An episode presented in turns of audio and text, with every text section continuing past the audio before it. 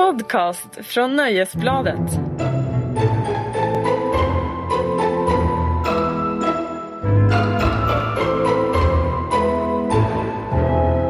Hej och eh, välkomna till Tronspelet, eh, Nöjesbladets succépodd om Game of Thrones. Eh, vi som tänkte analysera och spoila veckans avsnitt Home, som alltså är nummer två i säsong 6, är fantasyexperten Magnus Edlund. Hej! Eh, och jag, TV-krönikören Sandra Weibro. Eh, och då märker man ju redan något som är lite annorlunda jämfört med förra veckan. Eh, något saknas. Eh, var är vår lilla rockjournalist? Ehm, White Walker-fantasten Marcus Larsson? Bra fråga. Som jag fattar det sitter han just nu på ett flygplan på väg över Atlanten. Han har varit i New York på något sätt och typ recenserar Håkan Hellström eller något. Precis, han tyckte visst att Håkan Hellström var viktigare än Game of Thrones. Sjuk människa. Ja, bisarrt alltså. Men eh, jag kan ju trösta alla fantasyentusiaster med att jag har på goda uppgifter att han just sitter på planet och läser Neil Gaimans American Gods. Som är boktips för alla som inte har läst den redan. Och han kommer även vara tillbaka nästa vecka för er som saknar honom. Tryggt. Eh, exakt. Vi har ju fått väldigt många reaktioner eh, på den här podden. Eh, man märker att Game of Thrones är rätt populärt. Mm -hmm. eh, och den är så populär att den till och med har fått eh, påverkan på folks porrvanor, Magnus. Ja, det är ju ganska, jag vet inte om det är roligt eller bisarrt eller tragiskt eller vad det är.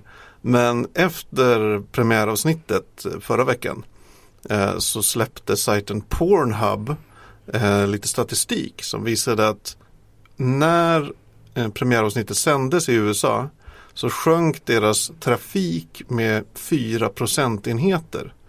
Vilket kanske inte låter jättemycket men det är ändå 4 procentenheter av jätte, jättemycket folk som är på den, på den där sajten. Det är alltså jättemycket folk som porrsurfar helt enkelt. Jättemycket folk porrsurfar och en stor del av dem slutade porrsurfa när Game of Thrones eh, hade premiär. Ja, hur kan man analysera det här egentligen? Är det väldigt många Game of Thrones-fantaster även porrsurfare? Eh, ja, så är det säkert. Jag tror porrsurfarna finns i alla samhällsklasser och intressen. Eh, men eh, Game of Thrones-fansen kanske var de som bidrog till att efter sändningen, efter premiäravsnittet, så ökade sökningar på olika Game of Thrones relaterade sökord på den här porrsajten. Så ehm, ja, alltså det är ju tecken på att serien är sinnessjukt stor. Eh, om man säger så. Om du får någon att ta bort sina klibbiga fingrar från tangentbordet för att masa sig över sig till tv-soffan. Då krävs det rejäla grejer. Vi kanske ska gå vidare helt enkelt. Helt enkelt. Jag börjar bli, Vi lämnar jag, porren för den här gången.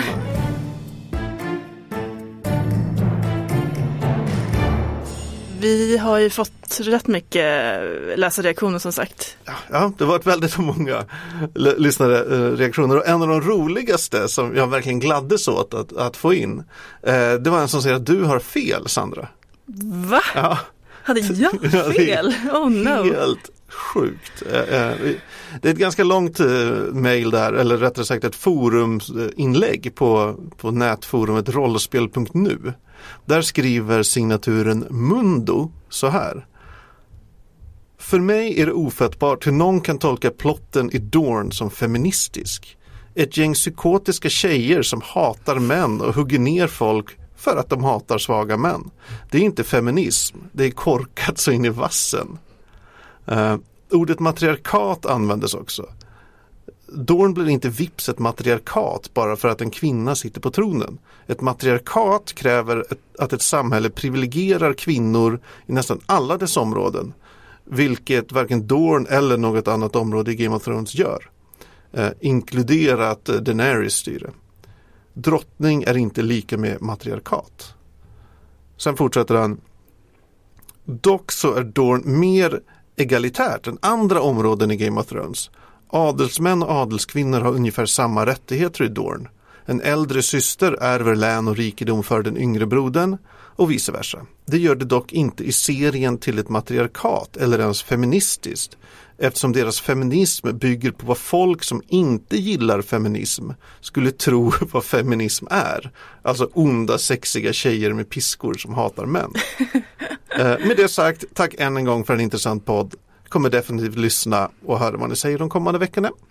Eh, tack så mycket Mundo. Och Ja, vad säger du Sandra? Alltså jag kan väl ändå erkänna att eh, Mundo har en liten poäng där.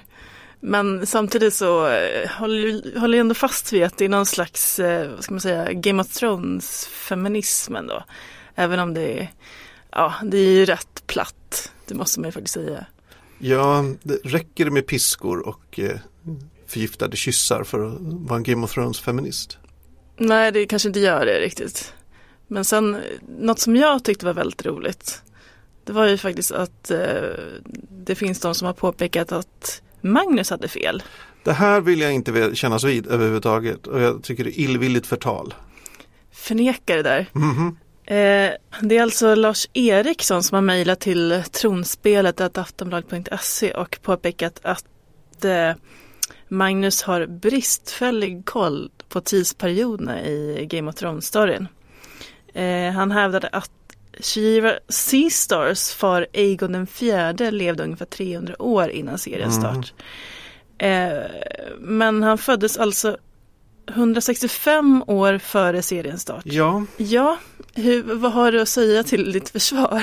ja, jag sitter där med hundhuvudet. Skammen av att ha haft fel.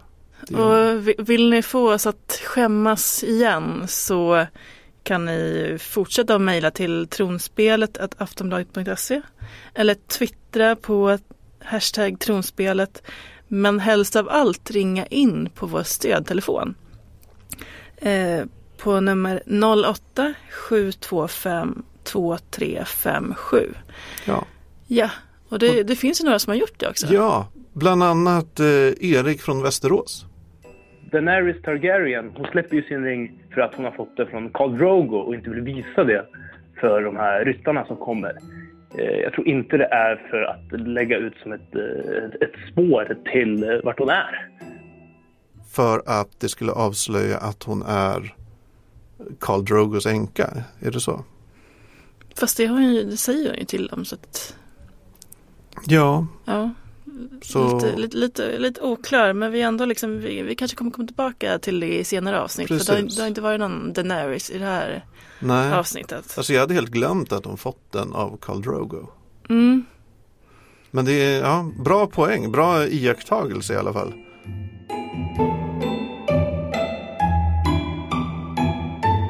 Vi måste prata om Bran. Ja, äntligen är Bran tillbaka. Som vi Efter- har saknat den här li- lille, lille krypplingen. Ett års frånvaro. Precis. Och nu är han tillbaka. Vi, vi möter honom i, i den här trädgrottan tillsammans med eh, Three-Eyed Raven som är en ny figur som spelas av eh, Max von Sydow. Och de eh, ligger där tillsammans och eh, reser tillbaka i tiden. Eller de får i alla fall någon slags eh, vision Ja, om eh, en härlig tid, en lycklig tid i Winterfell.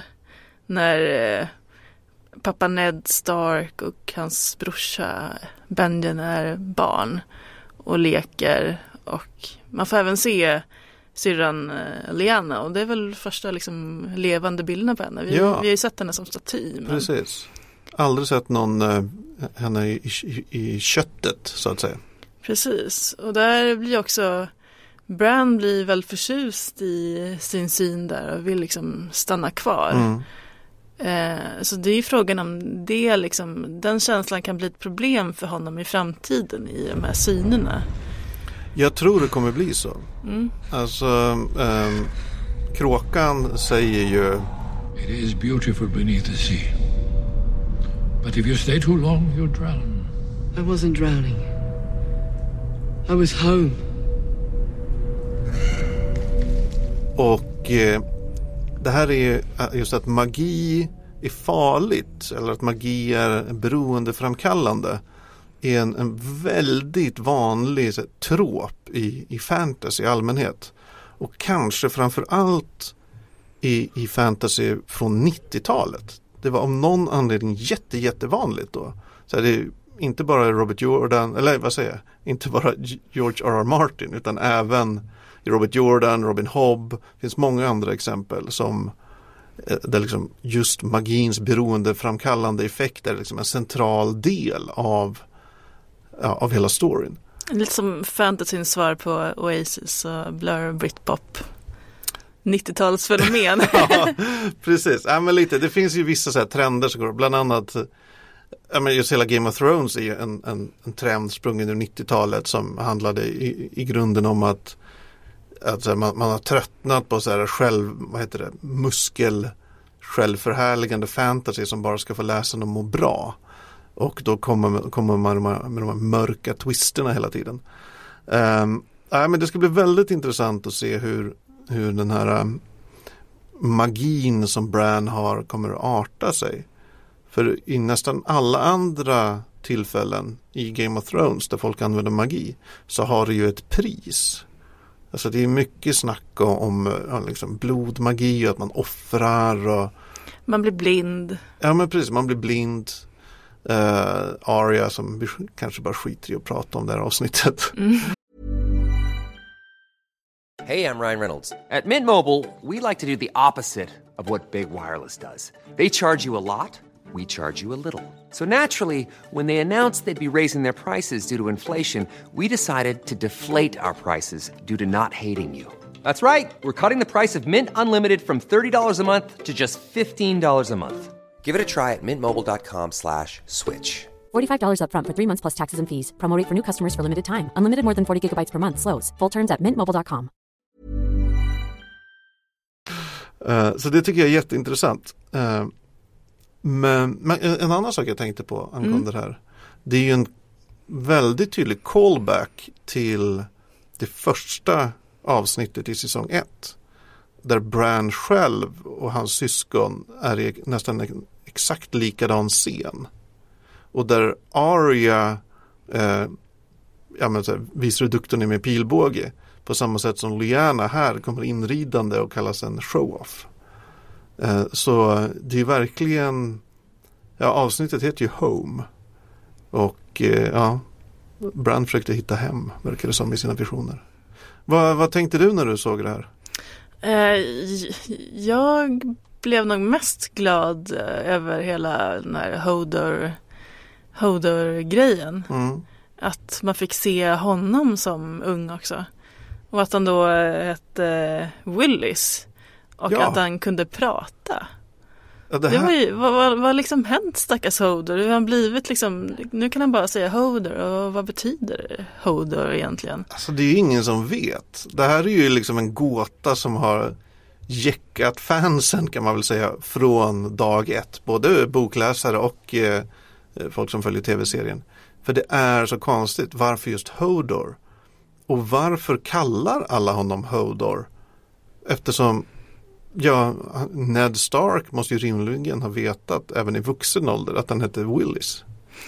Precis, men jag tyckte ändå man, man såg en liten glimt i hans öga där när Bran kallade honom för ja. Willis. Så det kan, kanske kommer väckas kanske. upp igen. Det finns ju vissa teorier om att han på något sätt är eh, har stött på en sån där uh, White Walker eller någon sån där liksom, övernaturlighet och det har fått honom eh, stum så att säga eller gjort honom korkad.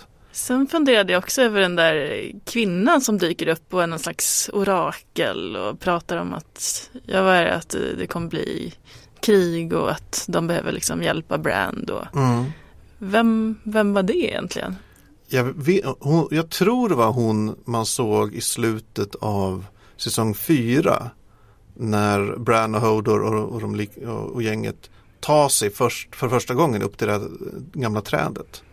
Och hon kastade eldbollar och lite saker. Jag, om, jag tror det är hon eller så är det liksom någon av hennes fränder så att säga. För man vet inte riktigt hur många av de här Children of the Forest Dance finns kvar där uppe i norr. Det är härligt att ha Bran och Hodor tillbaka ändå, ja. Jag, efter så lång tid. Verkligen. Välkomna. Ja, tack och hej.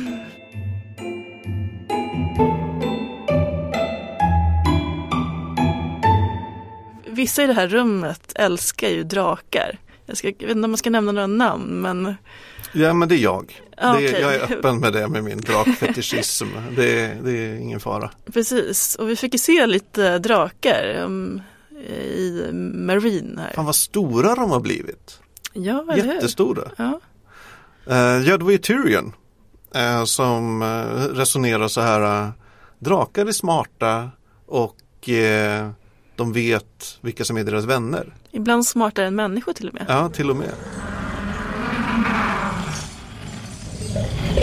When I was a child, and Uncle asked what gift I wanted for my name day, I begged him for one of you. It wouldn't even have to be a big dragon, I told him. It could be little, like me. Så därför jag, går jag ner till de här instängda jäkla monstren och hoppas på det bästa. Typ. Precis, sätter dem lösa. Hur, hur tyckte du, hur, hur kändes det som han resonerade där? Hängde du med på hans resonemang? Men jag tyckte ändå det var lite fint. Det känns som, alltså, man, man ser honom nu som någon slags eh, största drakvännen. Att om man håller dem fångna så blir de liksom deprimerad och så.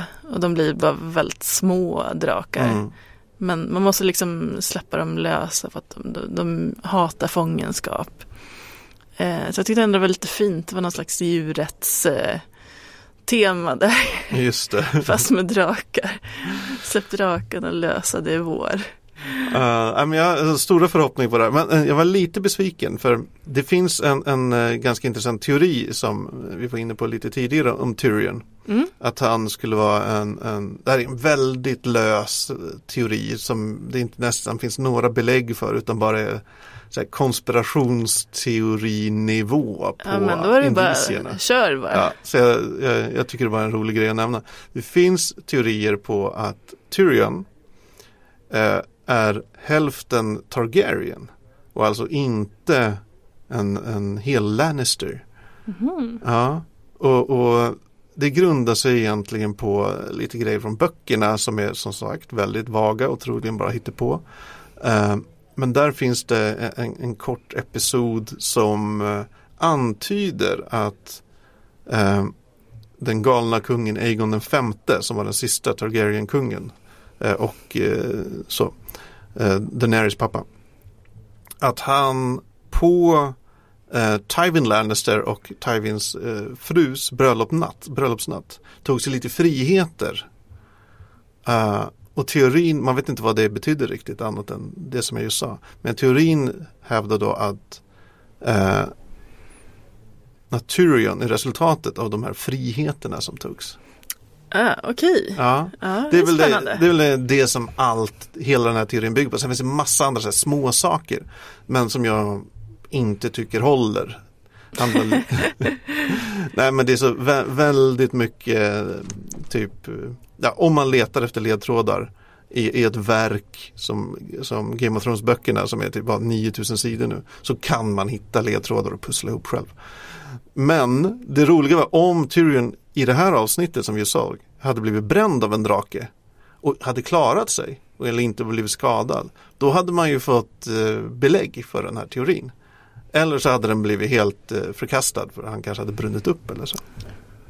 Spännande. Men det, det kändes ändå som att han hade lite liksom kontakter med drakarna. Ja, eller hur? Det, ja, kanske ändå. Men sen är frågan, även om en sån här teori stämmer, vem ska berätta det för honom? Alltså det finns ju, det finns ju ingen i hans familj typ som fortfarande lever eller som han har kontakt med. Så det är så, här, ja, det kan kanske bli ett, ett mysterium för evigt, vem vet?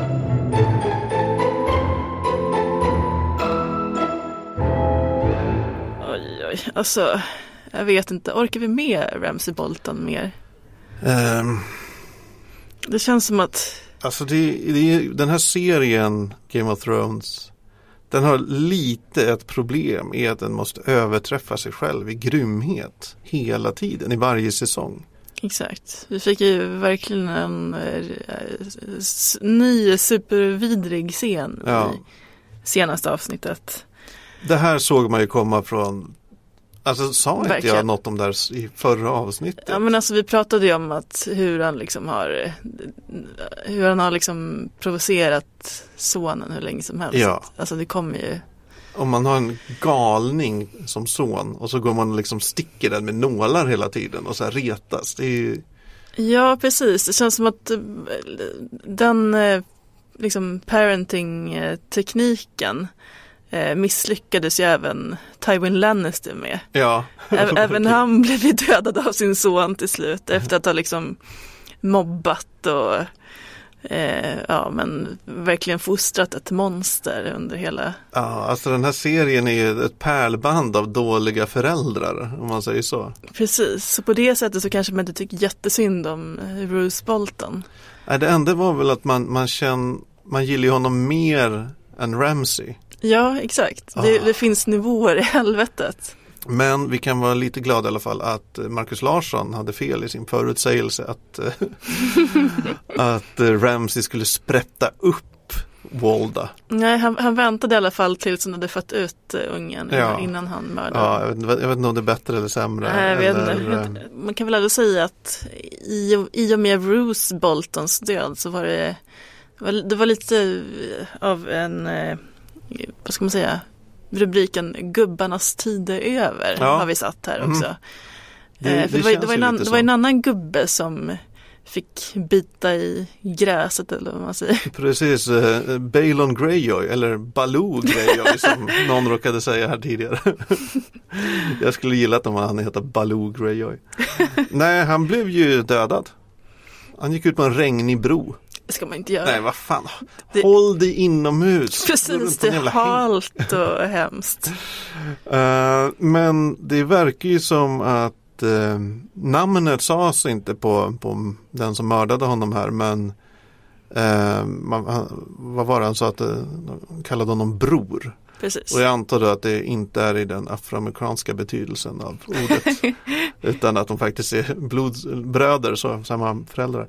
Och eh, ja, jag kan inte säga så mycket mer om det här för det här kickar igång en plotline från böckerna. Mm. Eh, som, ja, ja, så jag, jag, jag tiger helt enkelt. Ja, och för, för den som kanske kände igen skådespelaren där som spelar den här Euron, E- Evron, Evron Greyjoy. Ja, Jag vet inte vad man uttalar det. Om man ska, uttala, Euron, om man ska uttala det som man uttalar alltså pengarna. Enron Greyjoy. Exakt. Eh, så är, är ju det den danska skådisen Pilou Asbeck Jaha, vad har han varit med i? eh, i eh, Borgen. Den här Ah. härliga danska tv-serien om eh, så här, politiska, eh, ja, politiska draman i, Okej, i dansk politik. ja. Så från dansk politik till eh, Westeros politik helt enkelt. Precis, till någon slags psykotisk eh, bror. Han verkar, han verkar ju inte helt sansad. I am the storm. Exakt. Vem fan säger den så? Det var mycket så här, I am the, det var någon gud han var också. Ja, the drowned god. Ja, han verkar inte helt liksom på, folk som jämför sig själva med naturfenomen och gudomligheter, eh, de håller jag mig gärna borta ifrån.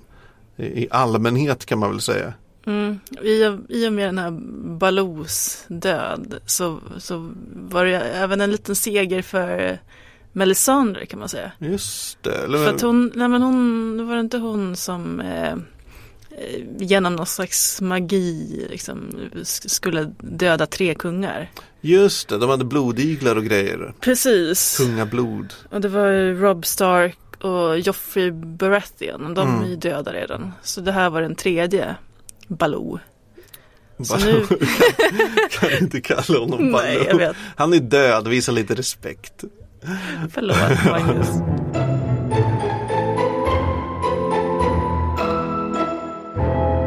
Ja, Ja, det är är, väl är det det. dags att snacka lite Jon Snow och Castle Black? Ja, jag tror faktiskt det är det. Tiden är kommen.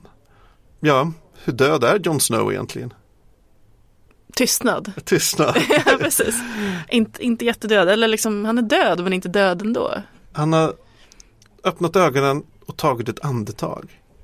Precis. Och hans varg Ghost tittade upp precis innan han gjorde det. Ja, det var ett fint ögonblick. Ja, jag gillar ju Ghost. Ja. Ja, om man vill gosa med den voven. Mm. Ja. Alltså när, när Thoros of Myr, min Mm. favorit som jag återkommer till Mm. väldigt ofta, äh, återuppväckte Beric Dondarrion. Eh, vilket han gjorde då sex gånger kanske. Så säger ju Beric att varje gång han kommer tillbaks så känner han sig förminskad. Vad nu det innebär. Så kommer Snow också tillbaks som, alltså blir han en, en lite sämre version av sig själv eller en, en svagare version av sig själv. Eller vad, det, det kan vi bara spekulera om. Precis, eller var det liksom var det, det här han behövde? Behövde han dö en gång för att för att kunna liksom komma tillbaka och verkligen fejsa de här odöda? Ja, Att han väl- hamnar lite mer på deras nivå som också någon slags Också någon som har lekt med liv och död. Ja, så kan det ju vara. Om inte annat så är det ju verkligen en klassisk så här, Messias berättelse som tar sin början. Kan det vara. Det kan det vara. Ja. Ehm, Kanske ett första steg kommer bli att han får möta vår favorit Ramsays armé. ja. Alltså det, det, Som en liten är, uppvärmning. det är dit att det måste barka eftersom alla är på väg mot Castle Black. Uh, Sansa och Company är på väg dit. Ramsey kommer ju dra dit. Ehm, så eh, vi får väl se. Ja, och de där, eh, de här Castle Black eh, soldaterna, vad heter de nu igen? Night's Watch. Precis, de var ju verkligen inte mycket att hänga i julgranen. Det kunde man ju se när Wildlings kom nu och bara stegade in och de hade sin jätte som kunde smälla någon i väggen och sen var det liksom klart så hade de invaderat hela det var, det var liksom ingen direkt strid. Nej, de hade inget, förs inget försvar söderifrån som sagt. Nej, precis. Det var bara, hej hej, här är vi. Det var ju väldigt härligt att se både Sir Alistair och den här lilla Ollie, Ollie. Åh usch, hatar Ollie. Ollie. Precis. Det är så många man hatar i den här serien. Men Verkligen. det, det är tillfreds, med stor tillfredsställelse såg jag Elser Thorne slängas i bojor. Det var jävligt Mm. gött. Och Ollie, skicka ut han någonstans i en liten, liten båt. Och så, fan, låt han vara. Ja. Eh, men vad, vad tyckte du om hela Melisandres lilla ritual där? Hela det tvättandet och mässandet och Alltså det kändes ju rätt mesig ändå. Hon tvättade honom lite, hon klippte hans hår och eldade upp det. Liksom. Det kändes inte som att det var en, en liksom storslagen, eh, storslagen akt för att väcka upp en människa. Nej. Och det var ju också, hon hade ju, har ju liksom förlorat självförtroende totalt. Och, Verkligen eh, på botten. Ja, precis. Verkade inte tro på det själv riktigt heller. Nej. Så därför var det lite, det var lite märkligt att det var då hon ändå lyckades Mm. väcka upp honom. Alltså vi fick ett mail från Lars Mm. som har, skrev lite om det här. En viktig komponent är att hon helt förlorat tron på Relore, den röda guden. Vi har tidigare sett hur Thoros från Myr återupplivat Beric Dondarrion en sex, sju gånger. Och när han mötte Melisandre i tredje säsongen så berättade han att det var först när han helt förlorat tron på guden och att han uttalade orden över Beric som en vän och inte liksom som en präst eh, som miraklet lyckades. Alltså att det finns något i att man kanske måste vara, verkligen vara på botten och inte Ja, precis. Och eh, kommer hon liksom få tillbaka självförtroendet nu och kanske bli ännu värre? För jag menar, det var ju bara, Mm. det var inte jättemånga avsnitt sedan hon brände barn och höll på. Nej, precis. Kommer hon få tillbaka självförtroendet Och vad hände då? och kommer hon vara samma vidriga människa eller har hon fått sig en läxa Precis. som blivit mer ödmjuk kanske. Mm. Just den här kopplingen som Lars var inne på med att vara på botten. Jag undrar om det har något samband med nu, nu pratar vi om Aria ändå, men lite snabbt. Att hon är ju verkligen på botten nu också. Mm. Att är, man måste dit och vända för att kunna uppta sig de högre mysterierna kanske. Jag, det är svårt att säga. Mm. Men det är en jävligt intressant tanke, det tycker jag. Precis, någon slags här, eh, ungefär som det är för knarkare också. Att det är först när de är på botten som de kan inse att de har ett problem Ja, och söka hjälp. precis. Men här är det, de, de inser att de har ett problem. Sen kan de återuppväcka de döda. Precis. Uh, ett, ett helt en ny innebörd till det att man blir eh, liksom nyfrälst och så. Exakt. Ja, ja, det är oer, alltså det här, vad tyckte du om avsnittet i stort? Jag tyckte det var rätt fantastiskt faktiskt. Mm. Det, var, det var många liksom, spännande, spännande storybågar som fick liksom någon slags Ja men det börjar hända Ja grejer. precis, det, det blir lite fart i det. Det känns som att ja, men alla de här olika spelpjäserna börjar liksom formeras på något Ja. sätt. Ja, men vad fasen, eh, ni där ute som lyssnar kan ju fortsätta mejla oss på tronspelet.aftonbladet.se Och så kan man twittra eller instagramma till hashtag tronspelet. Och viktigast av allt, ringa till vår stödtelefon 08 725 23 57 Ja, ring nu. omedelbart. Yes. Um, Valar Morgulis, Sandra. Ja, vad ska jag säga då? Vad svarar på det? Vallar Hej då, Hej då.